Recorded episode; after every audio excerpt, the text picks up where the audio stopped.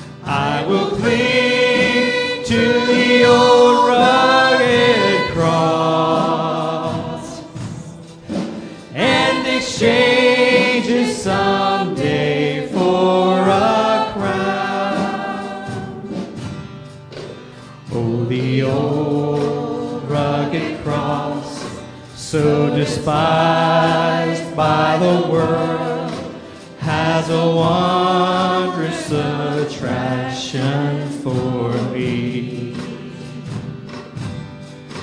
For the dear Lamb of God left his glory above to bear it to die.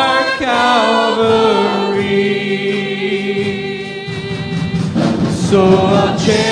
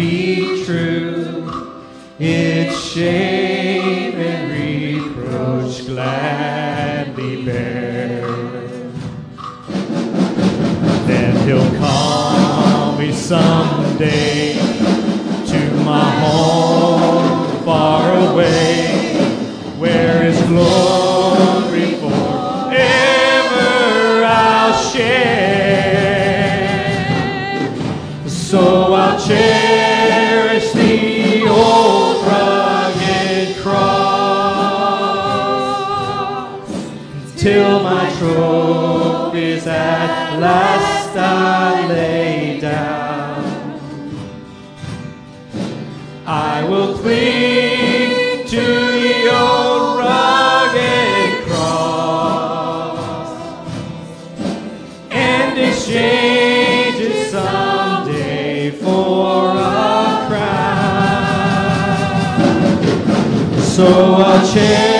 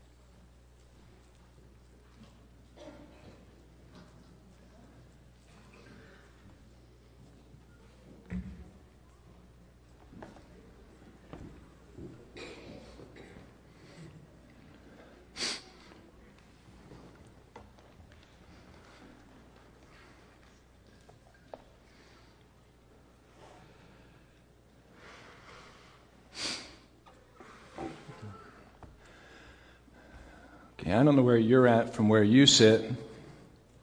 I feel like just plugged in. it's one of those, if you want to take your eyes off of everything else and just worship God, uh, there's a certain aspect of that and being in the presence of God and worshiping and crying out and singing to God that it just, it's plugging in the, plugging in the charger and just, you know, completely different after worshiping and singing praises to Him.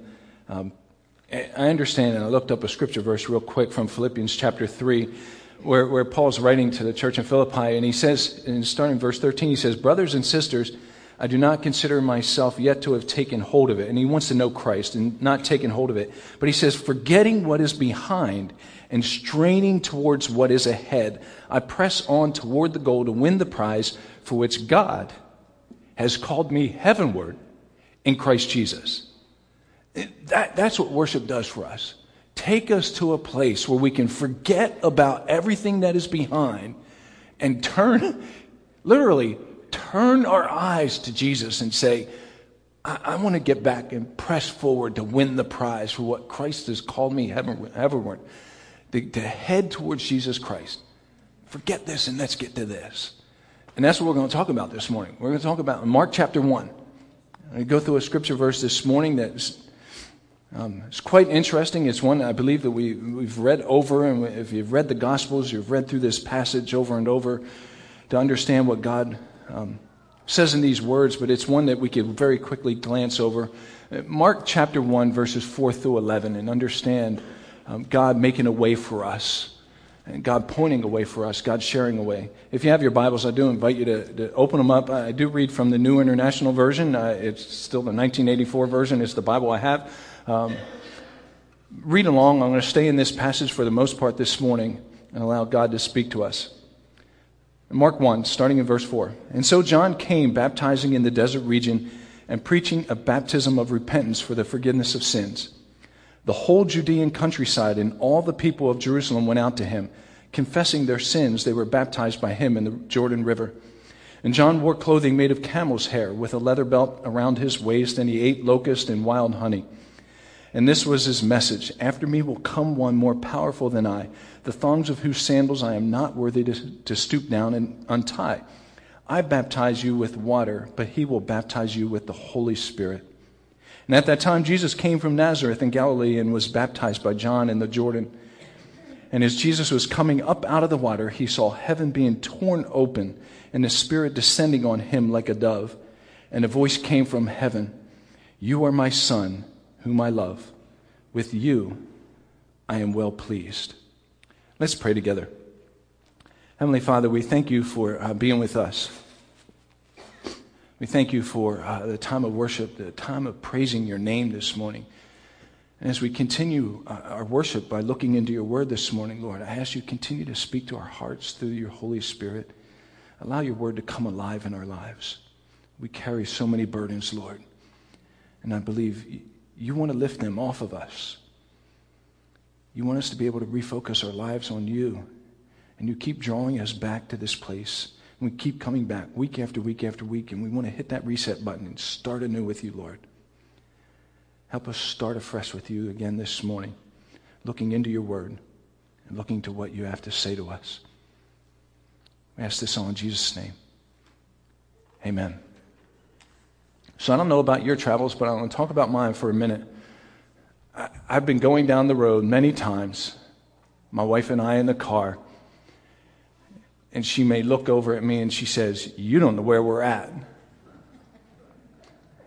We're lost. Now, my canned response, and I do have a canned response, I'm never lost as long as I can find my way back to where I came from. The problem with that statement is I don't want to go back to where I came from. I want to go to where I'm getting to. And we have been heading multiple places at multiple times, and that situation comes up where, where we are at a point where we need to get the app, the app out on the map and figure out where do we need to turn, where do we need to go.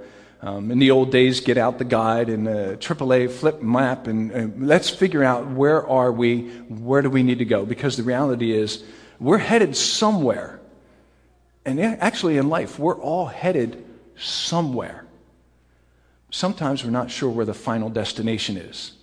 And as we look at Mark chapter 1 this morning, I want us to understand that, uh, of God making a way for us and what happened in these events that we have recorded for us and what it means to have a way made for us. I recently saw a, movie on TV, and it was about a girl that had a job interview in Washington, D.C. I believe she was from Ohio, so she had to travel by highway. Thanksgiving weekend, she was going to travel down to Washington, D.C., be there for her job interview on, on Monday morning. And as she was traveling down the highway, sure enough, the app came on and it said that there was heavy traffic ahead, an accident or whatever it was, to get off the highway and take an alternate route. And so she did. She listened to her little phone and off she went into the hills of West Virginia or Virginia, wherever it was. I don't remember in the movie.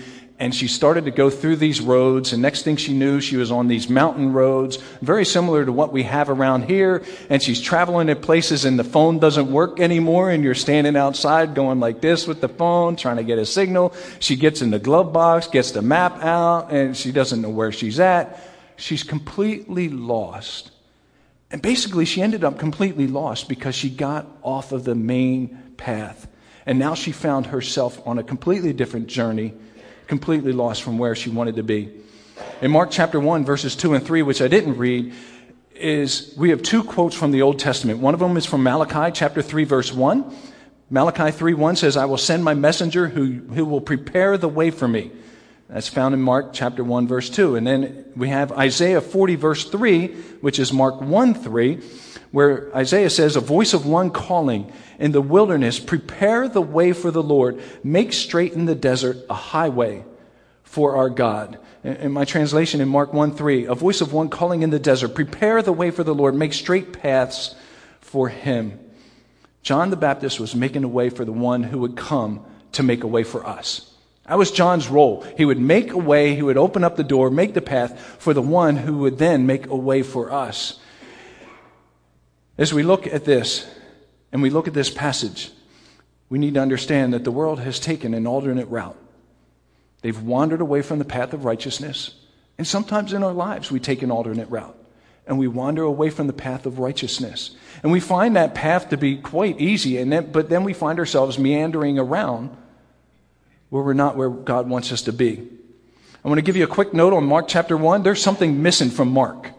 If you've ever read through the Gospels of Matthew, Mark, Luke, and John, there is something completely missing from the book of Mark. There's no beautiful stories about Christmas.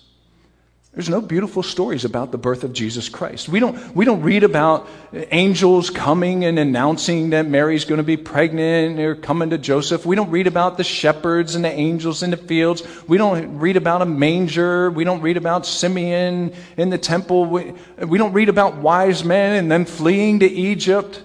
Where are all those stories? I mean, even if we get to the Gospel of John, even in John, he said he, he announces Jesus, announces Jesus in a completely different way. He says, In the beginning was the Word, and the Word was God, and the Word was with God, and the Word was God. So John even announces all eternity for us at the beginning of Jesus, which has no beginning. But John, but Mark just skips over all of that and just bam, right in. He just, you know, one of those, hey, let's just jump right in. This is how it happened. And so that's what we're going to do is jump right into this. We're in a day where uh, it would be good for someone to tell us where we're going. I'd love to know what tomorrow was. I think I said that last week, and I don't know what tomorrow is going to bring. I, I would love to tell us where, where we're going. But I think we can know where we're going. I don't need to know where the world is going. And I want us all to be able to walk out of this place this morning saying, I know where I am going. I know exactly where I'm heading. With all the delusionment, the bewilderment, we still need and we still have someone who made a way for us. In life, we need to buckle up. We do need to ride the bumpy roads. We do need to go through the good. We do need to go through the bad. We do need to go through the times of health. We do need to go through the times of sickness. But I want us to be on a way, on a path, on a road of where God wants us to be. From an eternal perspective, we get back to the question do we know where we're out, where we are? Do we really know where we are? Are we on the way that God has made for us? So let's look at the words of Mark, uh, words that God has given to Mark, has given to us, and for us to understand of this making a way that's there for us. And the first place I want to start is a positional establishment.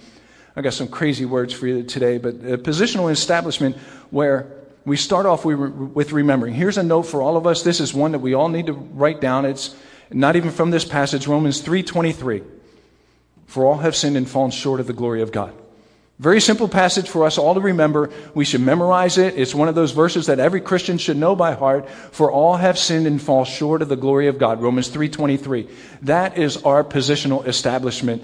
And, and John and John the Baptist gives us that as well. I don't want to live there in that statement. I don't always want to dwell in that statement, but it is our positional estate, establishment that's made clear by the Word of God. If we start at the beginning of the Word of God and run to the end, we will always see that we have sinned and fallen short of the glory of God.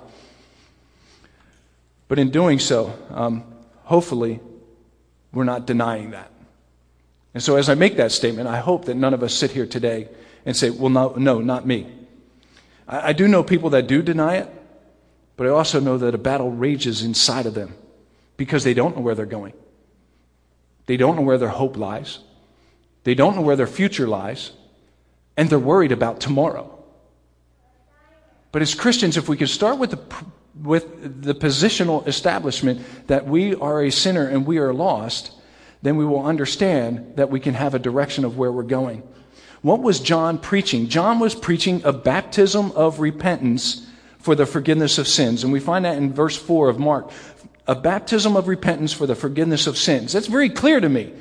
He wasn't preaching a baptism of repentance so you can have a wonderful life. He wasn't pre- preaching a baptism of repentance because you stink and you need to get a bath. He was preaching a baptism of repentance because we needed forgiveness of sins. He was preaching a baptism where he would set God's standard in front of the people and he would talk about God's purity and God's righteousness, and where their position was one of sin, and that God was making a way for them to come out of that sin. John was making a way for the message of Jesus Christ to ring true in the ears of the people by making it very clear of where they were. We have to start with where we are. At one point, actually, over in Matthew chapter 3, verse 8, it's the same story in Matthew chapter 3 of John the Baptist. He actually uses the words produce fruit in keeping with repentance. That's an interesting words for John to say when he's preaching about the repentance for sin. Produce fruit in produce fruit in keeping with repentance.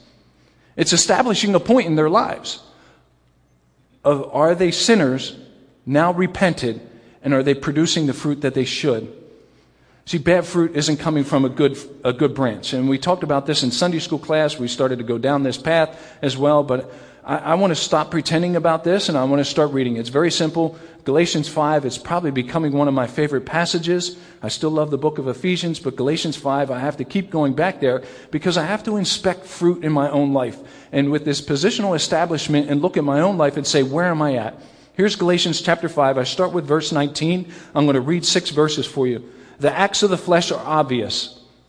Here they go. Are you ready? The acts of the flesh are obvious sexual immorality, impurity, and debauchery, idolatry, witchcraft, hatred, discord, jealousy fits of rage, selfish ambition, dissensions, factions, and envy, drunkenness, orgies, and the like. I warn you, as I did before, that those who live like this will not inherit the kingdom of God. But the fruit of the Spirit is love, joy, peace, patience, kindness, goodness, faithfulness, gentleness, and self control. Those who belong, against such things there is no law, and those who belong to Jesus Christ have crucified the flesh with its passions and desires. Since we live by the Spirit, let us keep in step with the Spirit. Here's a man with camel hair and a leather belt wrapped around him, eating bugs and honey.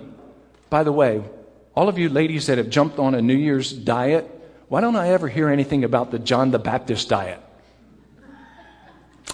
There's one to think about, guys. Bring home some locusts and honey and tell your wives, we're starting the John the Baptist diet this week. Locusts and honey. But here's a guy with a camel hair and, and a leather belt, and eating bugs and eating honey. And he says, Look, guys, better start producing fruit. Produce fruit in keeping with repentance. See, we have this positional establishment of sin, and the fruit that John was seeing was not the fruit that should be coming from their lives. And so he doesn't leave his hearers hanging. I don't want to leave us hanging either because he goes on. There's a positional establishment that, establishment that we have, but it cascades into a prepared expectation. I like the prepared expectation because it's when we're sitting on the edge of our seat. With prepared expectation, we're, we're waiting for something to happen something's going to happen. I don't know what it is yet, but I know it's going to happen. I, I know we're in sin, but something has to be bigger than that. And picking up in verse 7, John begins to point people to Jesus who is going to come. John was held in high regard for the people. I know that. Matthew 21, 26 tells me that John was held in high regard by the people. The Pharisees were afraid of denouncing John because he was held in high regard for the people. And so here we have him bringing forth this message. And as he brings forth this message, he starts preparing them for someone that would come. John knew what he was called to do. He knew the message he was supposed to bring. He knew who he was supposed to announce. And he starts telling them that one is coming after him and he gives them this message After me, one, the one more powerful than I, the straps of whose sandals I am not worthy to stoop down and untie. I baptize you with water, but he will baptize you with the Holy Spirit. A couple of years ago, Patty was headed, heading to um, Mechanicsburg on the highway when they were doing construction between 114 and 581. Now, I don't know if you travel that highway. I travel that highway almost every day, Monday to Friday. It's busy, it's fast, and I don't care how many construction signs they put up that says slow down to 55, people are doing 70 or more. She got a flat tire right in that construction area. In the left lane, had to manage to get over to the right lane and get off the highway in a construction zone. And if you've been in a construction zone, there's not much off the highway. It's when you sit there and the truck goes by and you go, and another truck goes by and your car goes like this. And she calls me on the phone. I got a flat tire. I'm at home still. And I'm headed in the same direction, but a half hour later. And so I get on the phone, I call our insurance company, call them up, tell them where she's at, try to explain where she's at. And then from there, they're going to send a tow truck driver. And so and I get in my truck and I head that way.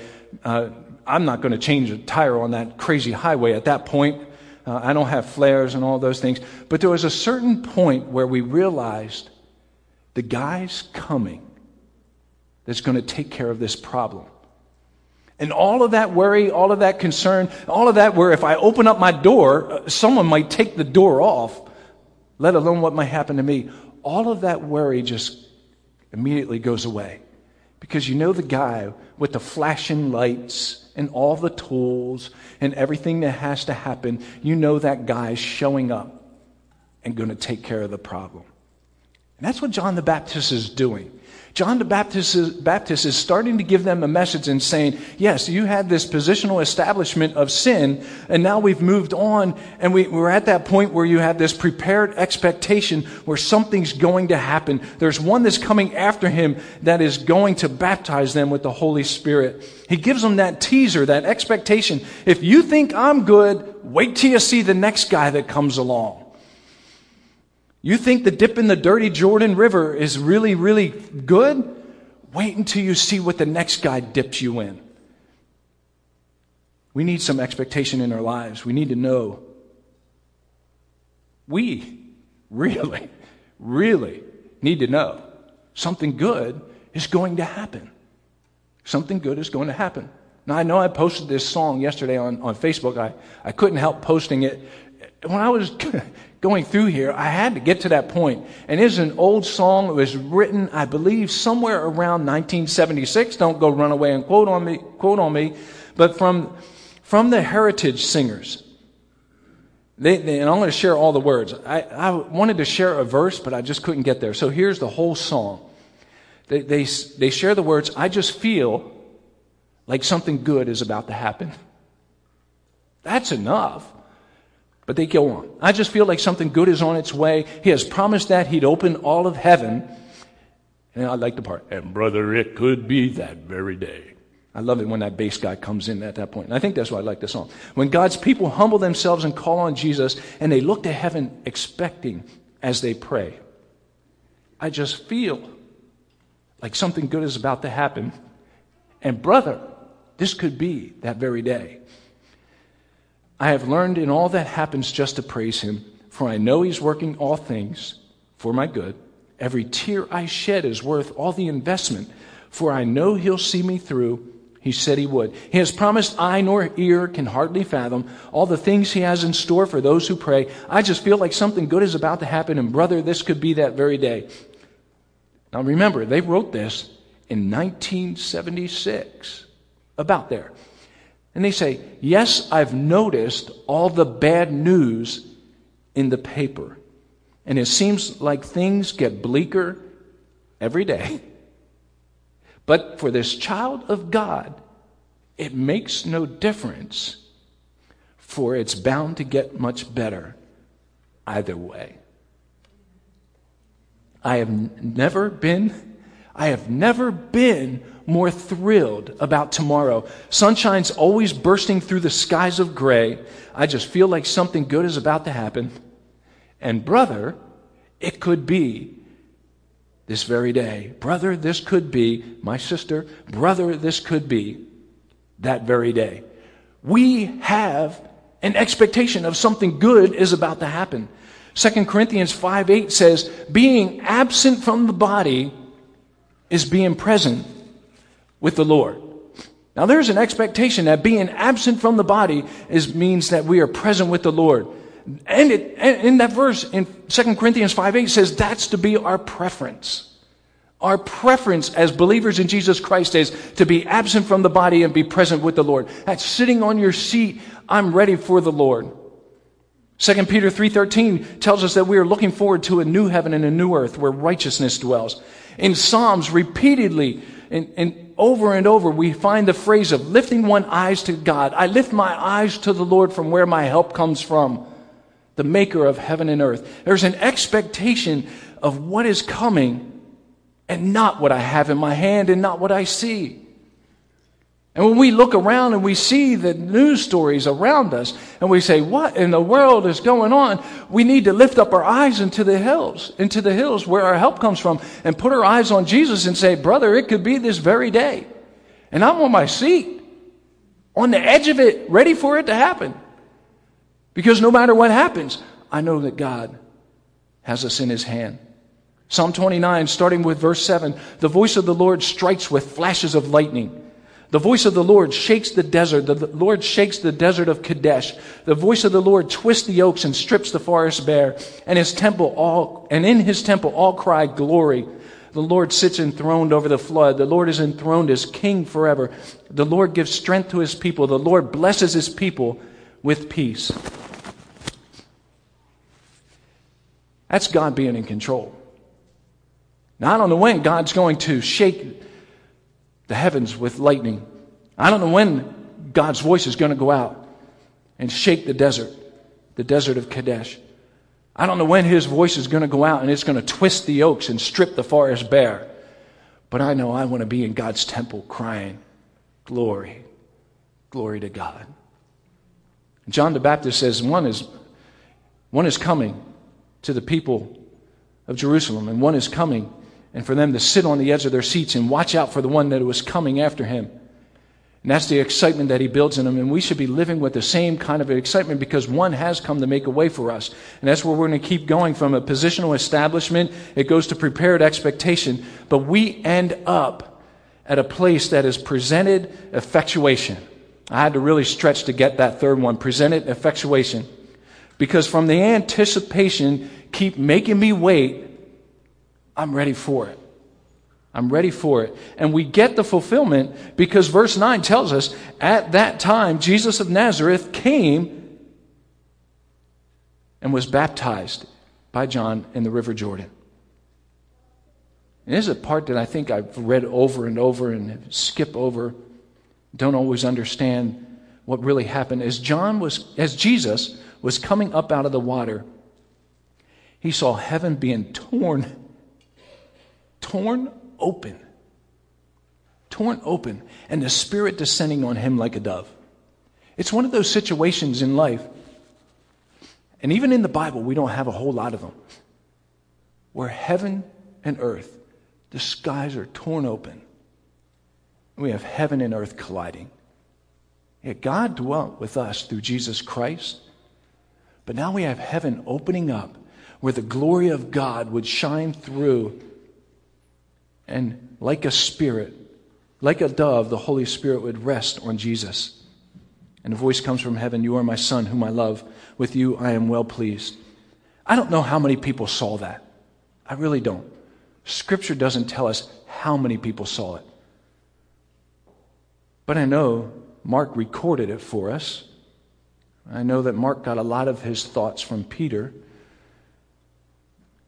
I, I don't know how loud this voice was that happened, but I know it's recorded for us here, and so it was heard. I know that John saw something if I go to the book of John. I know that 2 Peter 1.17, uh, I mean, 2 Peter tells us that uh, the voice was heard as well. But with all of this, we have Jesus Christ coming to make a way for us. There's no longer any vague anticipation. There's no longer any doubt of, what was to occur. There was no longer, I'm sitting on my edge of my seat. What is John talking about? We're at that point where the great I am, God Himself, was standing in their presence ready to make a way for them. And sometimes we forget that. That God Himself, Jesus Christ, God Himself, was standing on this earth when the heavens were split open. The Holy Spirit came down and rested upon him, and the voice said, This is my Son, whom I love. With you I am well pleased. It must have been a wild, wild experience. I don't know about you, but I'm ready for it again. See, there's the expectation. And that's where we need to live. When Jesus came and made a way for us, He made a way to forgive us of our sins, to cleanse us from all unrighteousness. He, he made a way for us that we could be washed and be whiter than snow. He made a way for us that, that all of our iniquity is gone. He made a way for us that the, the chains to sins to sin are broken and destroyed. But then from there, we step forward and we say, Now I'm sitting on the edge of my seat and I'm waiting for the glory of God to come again. I don't know exactly what heaven's going to be like. Not, not 100% sure. But if heaven's going to be like our time of worship this morning, I'll take a good dose of it. I'll take a good dose of it. I know we're not going to be singing songs all day long. But boy, I, would love to have a good time of it every day. If what heaven is like is having the presence of God touch us with the Holy Spirit in a way like He did this morning, I'll sit on my, the edge of my seat and say, Come on, God, I'm ready for you. He's made a way for us. Am I ready for it? Our passage in Mark tells us that all Jerusalem came out to see John. It's one of those words when we come across it in the Bible, we have to be very careful how we use it. The whole Judean countryside, the whole Judean countryside, and all the people of Jerusalem went out to, went out to him. We have to be careful of that word sometimes, all. But you know, in this case, I do know people came out to him. I know the Pharisees came out to him because Matthew chapter 3 tells us about it. I know that Herod came out to see him. There's a certain aspect of it. I think all of them came out to see him. But what I don't get is how many people stuck around to see Jesus? There's a good question to ask. So we know that all, all the people came out to see John, but how many people stuck around to see Jesus? John's out there baptizing them, baptizing them in the Jordan, baptizing in the Jordan. The Pharisees say, hey, something's exciting going out there in the desert you know, by the Jordan, let's go out and see what's going on. The Pharisees go out and they watch and they say, oh, what's this guy doing? Look at the way he's dressed. Can't he afford decent clothes? Look at what he's eating. And they watch it and they hear John say, one's coming after me. Another one's coming. I can't even tie his sandals. He's so great. He's not even going to baptize you in water. He's going to baptize you with the Holy Spirit and God's going to come down and rest upon each and every one of you. The Pharisee says, Yeah, whatever. And go back home. And I don't know how many other people went back home. I pick on the Pharisees. And Herod saw them as well and says, ah, Yeah, whatever, John. You crazy old coot. And I want to tell you, that's what's happening today.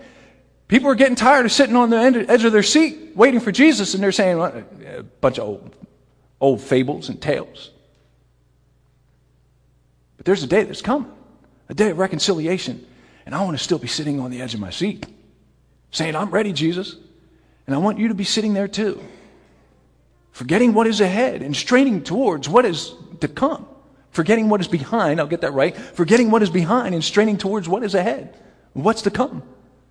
That's where we need to be. So, what do we do with all this? We come back to the road we're on. Come back to my story.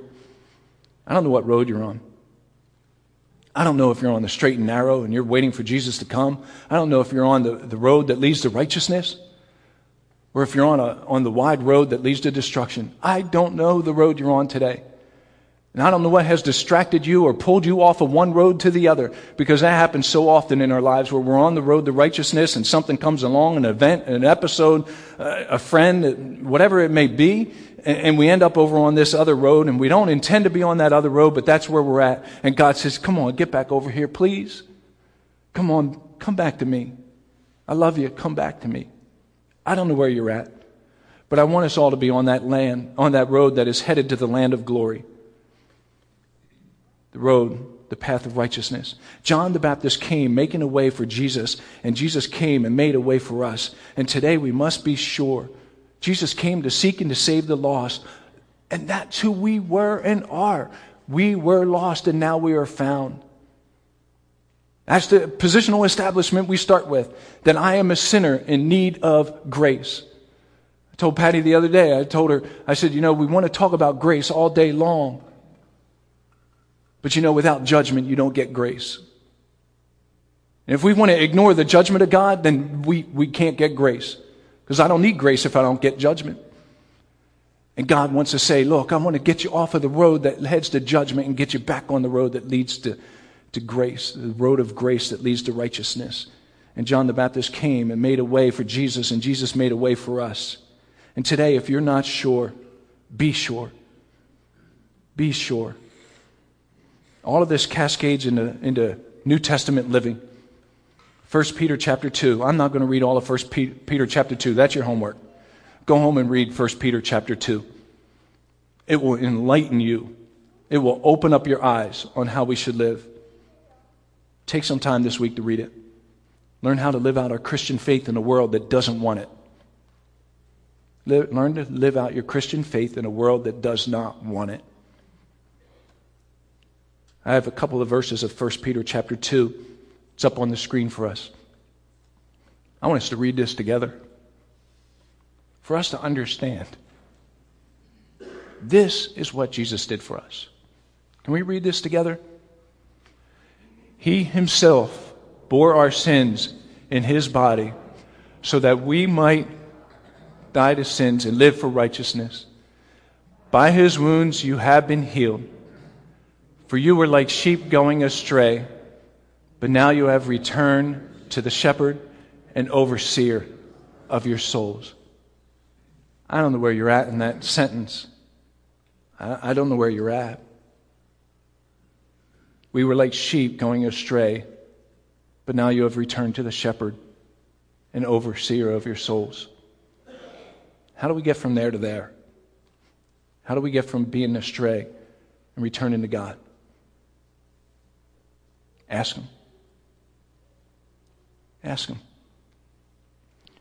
We have a God who loves us, who wants to pour out His mercy on us, who wants to bestow His favor on us, who wants us, who wants us to spiritually prosper, who wants to carry our burdens and carry our hurts and pains for us.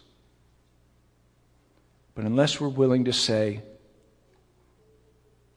Be my Lord and be my Savior, help me return from the one road and get back on the right road, unless we're willing to say that, we don't ever get there. We need to find ourselves there this morning. We're going to pray this morning. I know a lot of people are struggling. There's a week of turmoil, not just in our government. I know in a lot of people's lives there's turmoil going on. Struggling with a lot of things with our faith. God wants to pull us back. God wants us to draw us close to Him.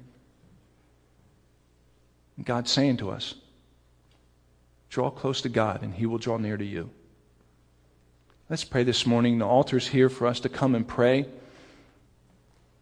for us to be able to seek God and to seek His wisdom. I want us to be able to do that this morning.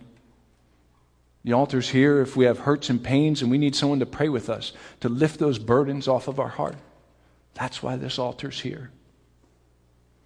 It's not here for a pretty decoration. If it was a pretty decoration, we'd dust it more and we would clean it more. It's not here for a pretty decoration. It's a place to be stained. Stained with our knees, with our tears, with the cries of our heart, and saying, I want to return to the shepherd and overseer of my soul. And I need that shepherd and I need that overseer of my soul to lift those burdens off of my heart. Set me free. That's why that altar's here this morning. Let's make sure we use it. Don't pass up on the opportunity to reach out to God and allow His hand to lift you back up. Let's pray. Heavenly Father, you have made a way where there seems to be no way.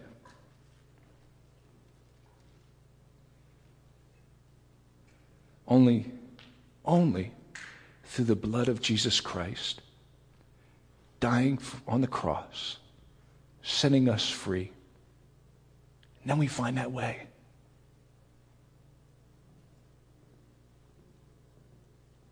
Purify, purify our hearts. Renew us again.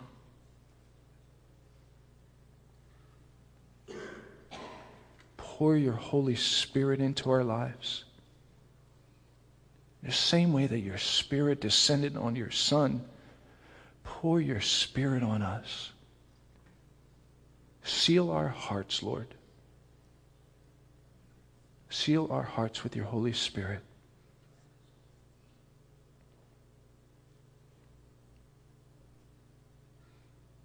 And may each of us find ourselves walking on the narrow path in the way that you have made for us. We know that your love is wide and high and deep. We know that nothing separates us from the love of Christ Jesus, our Lord.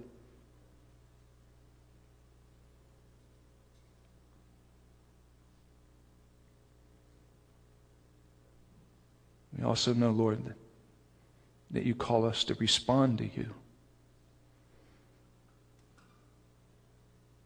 For whomever calls on the name of the Lord or the Lord will be saved. Lord, hear our cries this morning. Hear our hearts' cries. Hear the pains of our lives. Hear the turmoil that's going on within our souls.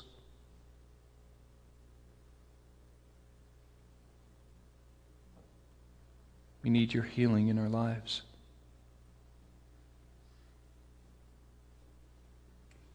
It's at times like this, Lord, that we need to fully rely on you. And we turn our eyes upon Jesus. And we look full in your wonderful face. And the things of earth will grow strangely dim in the light of your glory and grace.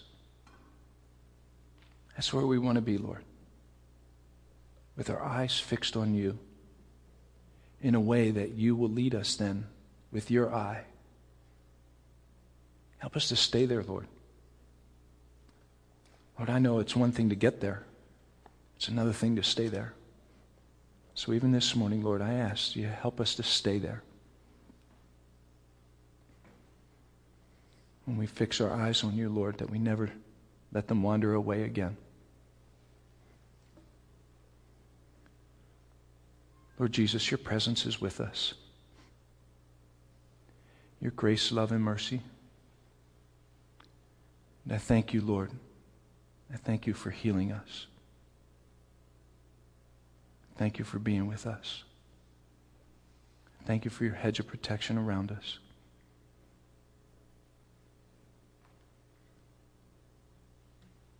We lift this all to you in the name of our Lord and Savior, Jesus Christ. Amen. Out of sensitivity for people who may be still praying, just ask that we be a little bit quiet this morning. You have a wonderful, wonderful, and glorious week.